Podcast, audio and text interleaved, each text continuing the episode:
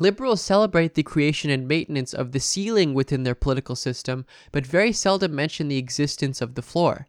That is, the minimum amount of centralized political power necessarily maintained by their system. When this floor begins to creep up, due to a multitude of material stressors of sort on the system, powerful conscious labor movements, let's say, refugee crises, general political dissent, terrorism, etc., it is very difficult for them to mention and understand this issue within their system.